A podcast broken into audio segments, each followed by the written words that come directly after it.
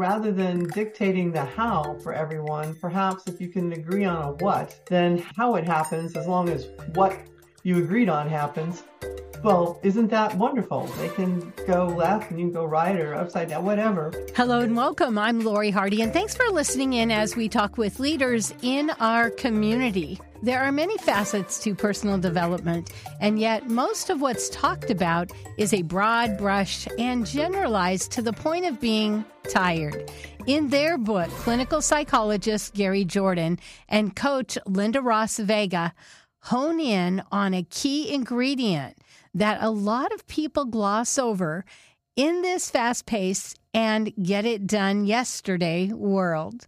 What if the key to having the life you want was as easy as understanding how perception works and there was a simple way to recognize your natural strengths. What if there was an easy hack to create the relationship you want with the people who matter most?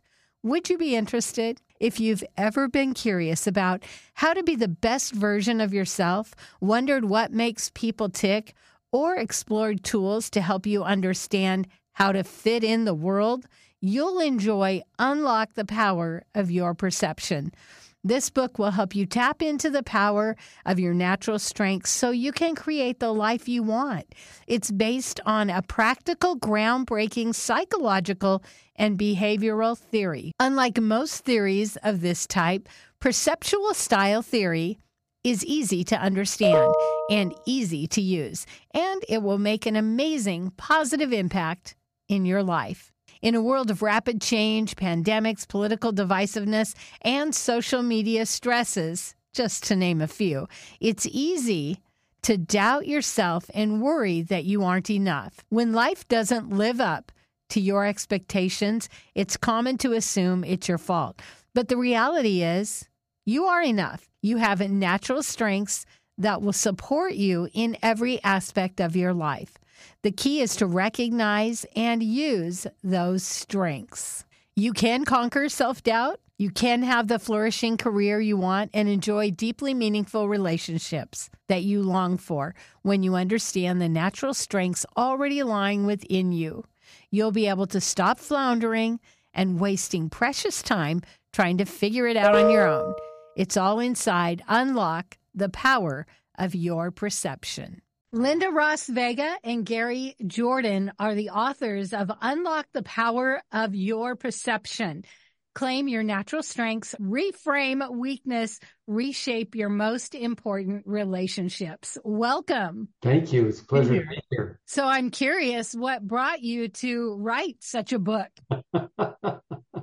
well, Lynda Ross and I have known each other far longer than we want to admit. We met when we were working on a project. I'm a clinical psychologist and she was a project manager for a Fortune 500 company. I was been, my dissertation was on the idea that, that, that you could associate the way people view the world with the skills and the talents that they had. And I used those skills with Lynda Ross to help her bring the project in. And then we got to doing business together and we thought every time we did a training on the theory, people would say, I want to know more. Do you have a book? And we'd have to say, no, we don't. And then the pandemic came and we had the time and we wrote the book. And how about you, Lynda Ross? I specialized in technology in my corporate career, and I was always fascinated with how to match people to the right work.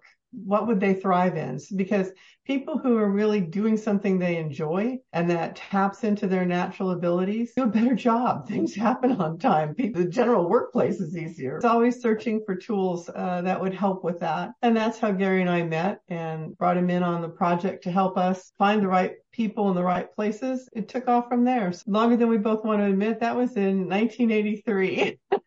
we worked on our perceptual style theory, which is a model of behavior in the late 80s early 90s and actually went live with training around the theory for natural strengths and leadership, those types of things in the early 90s and have built a business around it since then. The book was our ultimate calling card that just was missing off the list. So do you still do trainings then? Yes. And do you have a web page? It's called yourtalentadvantage.com. What is it that that you really want people to know about this style? I think the most important thing for people to know is that I think the more you know about yourself in life, the happier you are, the more you're grounded in who you are and appreciate what you do well, the stronger a foundation you have to meet life's ups and downs and deal with that. We are very much about a strengths based approach to life. And we believe there's a direct tie between your perception and your strengths. So it's a way of helping you to identify what you do naturally well. And we, of course, are madly in love with our tool. But the point is, whatever tool you use, take a little time to understand what you do well and do more of that. That's the bottom line message we want people to have. So I feel like I hear you saying that a lot of people are doing things that maybe they can do, but they're not necessarily good at it. It's not their passion. It's not their zone. That's a great way to say it. It make the distinction what we call acquired skills and natural skills. And there's a paradox that goes with this. Natural skills come to you so easily that you don't think they have much value because they're easy for you. And then you discover other people go, wow, it's amazing you can do that. And go, it's no big deal because it is no big deal to you. So we, we focus on learning things that don't come to us naturally. And we, we, we pat ourselves on the back because we can achieve great success or we can achieve ability with those acquired skills, but they wear us out. We get excited about putting in all the hard work rather than being able to, to uh, rest in the joy of the doing rather than the getting it done. Yeah. You know, so many times I hear people saying that they hate their job. Yes. They won't make any changes and they keep going back. Well, I'm getting paid or I have insurance. This is a way for people to, well, it says you have three easy steps to find the natural strengths and gain new confidence and abilities. Do you want to share those? The easiest way to do it without having to buy a book or do anything else is to start by pick a couple of things that you do well. So how do you do that? Well, we just talked about we tend to not give ourselves credit. So ask two or three people that you value their opinion. What are a couple of things that they think you do well. If you trust them, that'll it'll be very it'll be eye opening because they'll usually tell you something that you go, well, doesn't everybody? And like, no, you you really do that well. So once you're aware of that, look for the times, catch yourself, be it, you know, increase your awareness, catch yourself when you're doing them. Notice when you're doing them. Look for more opportunities to do those types of skills. Pretty soon you start doing more things from a natural skill set as opposed to an acquired skill set. So it's the easiest way to get started. We can learn how human perception works and then how it has an amazing impact on our belief, our thoughts, and our actions. That's the heart of the theory. We believe that there are that people see the world differently. So we are a styles theory. We've divided the world of perception into six different styles. So people, you know, receive information or receive sensation through their senses, but it doesn't have any meaning until the brain perceives it and makes meaning out of it. And what we're saying is that there are six different ways that, that people do that.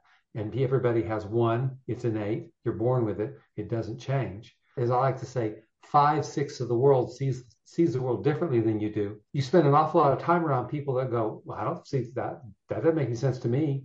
And so we end up questioning, you know, is this a legitimate way to see the world? So our first message message to people is the way you see the world is legitimate, and we have a way to help you understand and to explore the way that you perceive the world and make sense and meaning out of it. When you said five, six of the people think different than you, it, it sounds like it would be really easy to get discouraged and feel like you're not on track, you're not doing the thing. So what does it take for somebody to recognize that? And then what do they do to get, I don't know, a different friends group? What is the challenge there? Yes, it is very easy to get down because we have a tendency to look around for, we're social creatures. We look for, for feedback from other people. So it's very easy and, and it's uh, common for us when we train people that they they're they have a question or they said, you know, I've always felt like I've I've seen things differently than most people. Well, the, that's an actual fact. You do. There must be something wrong with me. And so the first thing is that we have an, an assessment that measures the way people see the world, and then we have a, a booklet for each different one. There's six different ones, and it describes in great detail how you communicate most effectively, how you deal with conflict, how you lead, uh, how you manage, how you communicate and people read this and they go, wow, this is me. And they get excited and they go, it's really okay to be me. So the first thing is showing showing them that there's somebody other that, that understands the way they see the world, doesn't have privy to the inside of their head, and that that the people get really excited about that. They feel validated. It's part of human nature. It's part of the ways our brain developed that we're more aware of the negative than we are of the positive. That one offhand remark stings and stays with us longer than the five compliments that happened in the same conversation. And so if you're constantly comparing yourself to others, Lord knows that happens to all of us as we're growing up. Why can't you be like your sister? Or I wish I could be like Tom. The point is, and there, and everybody's different. You can get a sort of misinterpretation of how you fit because you're constantly trying to look for what's different or what's negative. The first step is to sort of like go, oh, fine, let me just validate and realize that it's perfectly okay. There's incredible strength in that because once you feel comfortable with who you are and you feel comfortable with it, it's so much easier to see the differences in other people as complementary or interesting as opposed to confrontational or threatening. It's sort of like a, a, two for one. Validation goes a long way, doesn't it? Oh, without a doubt. We all want to be seen and understood. When people get a little bit of insight that, that other people do see them and do understand them, it's very helpful to their ability to, to function as Dolinos more effectively and accept the differences that other people bring. I feel like this would be such a great program or book for people with nonprofits because often they start them, they feel like they have to do everything. They get real possessive instead of seeing all the strengths and plugging people in where they can best serve and then letting go of the feeling of I've got to do it all. Exactly. It's funny you say that because I've worked with a couple of nonprofits and it's been really helpful. It's that thing of letting go and saying I don't have to do it all. And that's really important. I, all too often culture, society tells us that we really need to do more. We're trying to do more, more with less. That's a good thing. And the reality is, is that you don't have to do it all. Not, and, and you really can't do it all. I mean, some of those things are truly acquired. And isn't it nice that whatever is something you don't do well, it's somebody else's strength. So why not take advantage of that? So if it's somebody else can do it well, heck of a deal. That's wonderful, you know. Um, but the interesting thing is, is people don't feel like sharing with that and don't feel comfortable with that, with letting go until they're comfortable with what their strengths are. Yeah. You know, because when you're comfortable with your strengths, you know where your control is coming from. You know how to stay in control of you. When you're not, you're kind of flailing around and you're trying some of this and some of that. So everything can feel like a potential challenge. So then you don't want to let go of control.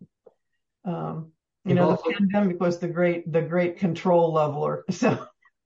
So people are a little more receptive to hearing about it now. We've also discovered that both nonprofits and entrepreneurial people will pick up and do the things that they have to do to, to, to make things work. And they get caught often doing the things that they don't like doing because they figure nobody else like wants to do them. So I'll do them. And it's such a waste of talent to have people stuck in spending their day doing things that they really dislike. We see that with families too. Often somebody will kind of be chosen to be the caretaker of a ailing parent and then they sort of take possession and feel like they have to do everything and they don't let anybody do anything. I love what you said about then they're unhappy and they're mad and yet they're doing it, but it's not out of love and joy. So I love this. It feels like it brings a freedom. We, we hope talk, so. We talk about the way that when you're functioning out of your natural skills, natural skills have a, a unique quality to them. Like to say they come through you, not from you. And whereas acquired skills are coming from you and they're limited, they're learned for a specific situation, whereas your natural skills grow and evolve and transform and take on new opportunity as you become more adept at it and as you attract more opportunities to you because you're doing it and you shine literally. And people go, well, let's take that to Gary. Let's take that to Lynda Ross. Let's take that to Lori that she does that really well. Another sort of litmus test you can do on something that's a natural skill is that you enjoy doing it, you do it well, and when someone asks you how to do it, you don't remember what it was like to start from the beginning. And you find that a lot with people trying to teach something because it's evolved for them. It has grown. It has deepened and they have to step back in order to remember, okay, start here and then move like that. It's like, I don't remember how to start that. I've just always done it. Yeah, that's so interesting.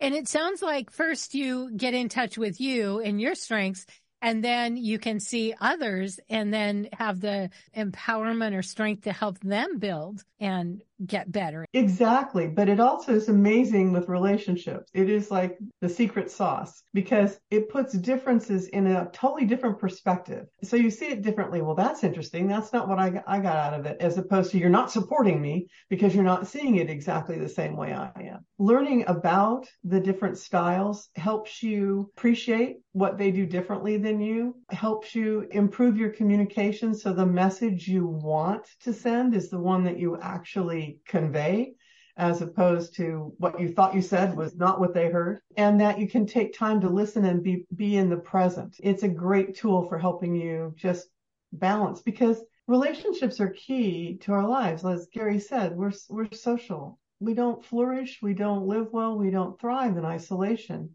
we all want people around us, whether it's coworkers or family or friends, whatever. The point is you're going to be dealing with people, hopefully, a lot because you're building whatever that size community is that makes you comfortable, whether it's two people or 20. Knowing that they are going to have different backgrounds, different everything, but different ways of making meaning makes it interesting. You don't have that perspective, it's extremely challenging because you run around trying to convince everybody to think like you do. As you're saying this, I can think of so many examples, but it sounds like when you approach it in this way, there's a defensiveness that just drops off. Suddenly we don't have to prove anything because we know what we know. Exactly. My husband and I use it all the time. So uh, we have this uh, family joke of live the theory because we see things differently there are some of those arguments in life that they are just going to be there for all of our lives because we just don't see it that way. But we have an appreciation. You see it this way. I see it this way. On this one, you take it, or on that one, I'll take it, or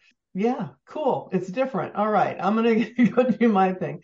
But we quit years ago quit trying to convince each other to see things exactly the same way. Does it stop all of our disagreements? No. Does it make them a lot easier and a lot lighter? Yes, it does. They don't happen as often and we usually end up giggling now, but it, you know, they still happen. It just takes the edge. It takes the edge off of differences to have that understanding. A phrase that my wife said to me one time when I was saying, why can't you see it the way I see it? Just very warmly looked back and said, I can't see it the way you see it, Gary, because I can't see it the way you see it. That sounds so obvious, but it's, you know, it's like, oh, yeah, exactly. My own theory thrown back in my face. So when you're in a situation, probably when you first started teaching this, maybe you didn't recognize it, but now do you kind of recognize it and you're like, oh, th- I know what I need to do? Like she said, talking with her husband, is it like you kind of go, oh, that's what, like you recognize it or does it just come natural now for you? I, you know, I think that, that, that, we, we so naturally can see the, you know, to repeat myself in some ways, we can only see the world the way we see the world. You have to put the effort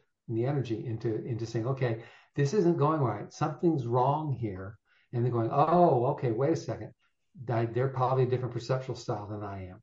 May, they sound like they might be, and then you try uh, changing your communication or changing your viewpoint. One of the things I say about communication is that people will listen to you a whole lot more after they felt they've been heard. So if you can respond back to them in a way that they naturally hear things, they're more likely to hear your point and, and, and give it some value. The, the natural way is we, we, we fall back into our own style and we have to put a little effort into to recognizing that other people are seeing things differently than we do. Yeah, it's true because you are naturally you and find that for me, uh, what's a great, uh, great example is I'm a a problem solver. Oh my gosh, I've got solutions for problems you don't even know you've got. And because for me, they're fun. Problems are opportunities to make a difference. They're opportunities to be creative. Problems are fun. I have to catch myself. My natural tendency would be like, Oh, you've got a problem. Oh boy, I'm already thinking of ideas. It's a learned response to go, breathe and no, wait unless somebody asks. If they ask, and share. Otherwise, you, you practice it. But your does your natural inclination of like, I got six things. it's there. You just you just learn not to not say it. That's such a good point. I did a little reel the other day. I said I called a friend to tell her something I was really excited about, and she thought I wanted advice yeah.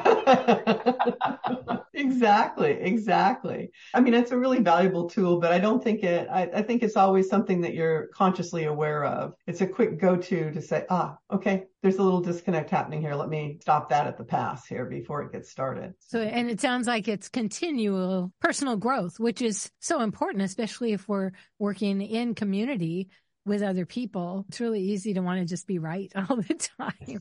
Exactly, exactly. But as you said, there's some freedom to realizing you don't have to be right all the time. Not necessarily your job to have to be right. So it's okay to let them go every now and then. Isn't that nice? We don't have to yes. solve all the problems. Exactly. Exactly. There's power in saying, I don't know. yeah. I think back in the day, we heard about the generation gap, but now more than ever, millennials, Gen Z, we hear everybody thinks really different. And to be able to look at what they're saying and embrace it in a way to try to understand versus going, well, we didn't do it that way. Exactly. Just because it's different doesn't mean it's wrong. It just means it's different. Sometimes we all can get a little too married to what our idea was or the way it was because honestly, we just don't want to have to learn another way. There are seven other things on your plate today. And so learning how to do something else is not one of them. We can get a little bit too stuck in there's one and only one way. So uh, what Gary and I talk a lot about in training is finding agreement on the what is important, but the how a lot of times can have individual flavor. And, you know, rather than dictating the how for everyone, perhaps if you can agree on a what, then how, how it happens, as long as what you agreed on happens, well, isn't that wonderful? They can go left and you can go right or upside down, whatever, but a general framework. Now, I mean, obviously there are some things in life that how we do it is very important. How you measure when you bake is extremely important to the success of your baking. There are limitations on when you can experiment with the how, but for the vast majority of things that we do with other people, the how isn't nearly as important as the what we want to do. So good. Well, I would go back to you know to to to reemphasize a point that you said earlier, Laura. You said that a lot of people complain about their jobs. When we first start, we part of one of the reasons that we developed this is we realized uh, I came out of my, my private practice where people are unhappy. I said I went to, to corporate America and started consulting and discovered why they were unhappy because they're busy spending all day long doing stuff they don't want to do. We've done several types of you know levels of research and discovered anywhere from 60 to 80% of people not just dislike what they do, they hate what they do. And it's a stunning number. While there's probably not enough meaningful work in the world for everybody to do meaningful work, there are ways to help them find that there are other ways to get meaning in your life besides work. And so that, uh, you know, besides just getting people to find work that, that's, that fits who they are, we, we, we also will focus on how do we help people find doing the just period in life the things that they really enjoy doing and feeds them and gives them meaning. I hear people say a lot, I'm trying to find my purpose and they may be older and they feel like maybe they missed mm-hmm. My uh, initial reaction is which purpose? Mm-hmm. because I find that the thing that we get caught up on is thinking that there needs to be a purpose, a singular purpose. And the, the reality is, is that you have multiple purposes in life, just like you have multiple phases of your life. You were a teenager once, you were a young adult once, you're, you know, wherever you are. The point is, it's like, it, isn't it like what's going to be the most meaningful for me right now? I think there's a an illusion that we have a single purpose and we find it and we march forward into happiness. Not only is there not a single purpose, there are multiples. They come at times in your life when they should be there. But it's also that happiness isn't a destination. It's the it's the part of every day. It's finding the little things in every day. All too often we think we need to find something so that it'll fix happy. It'll make happy guaranteed. That's not the thing that guarantees happy. Mindset is. That a lot of people, as they get older, who find they're asking that question, is coming from a different perspective than Lynda Ross gave, is that a lot of what they've done has been from acquired skill sets. And a lot of what they've done, they've been told if you do these acquired skill sets, you'll be happy. And so we come back to the happiness thing one more time, and they discover that not only did doing this did it wear me out, but it didn't fulfill the promise. The promise was not was a false promise because you you don't get happy. Again, happiness is not a destination, and you don't get happy doing things and achieving and getting things. Happiness is something you experience inside.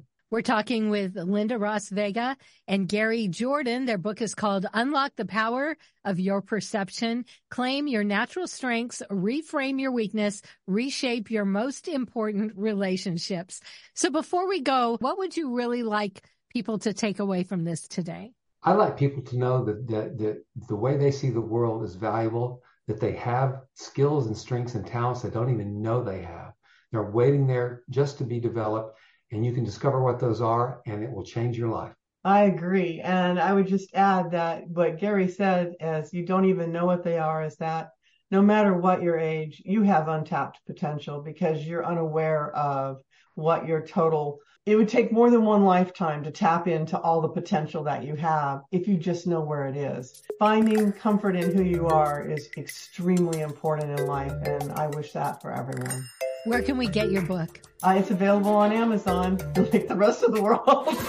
and, and, tell us again your webpage. Uh, the website for our coaching practice is yourtalentadvantage.com. Lynda, Lynda Ross and Gary, thank you so much. I'm Lori Hardy, and thanks for listening in today. We hope you've learned something new. Join us again next week as we continue to talk with people who are making a difference.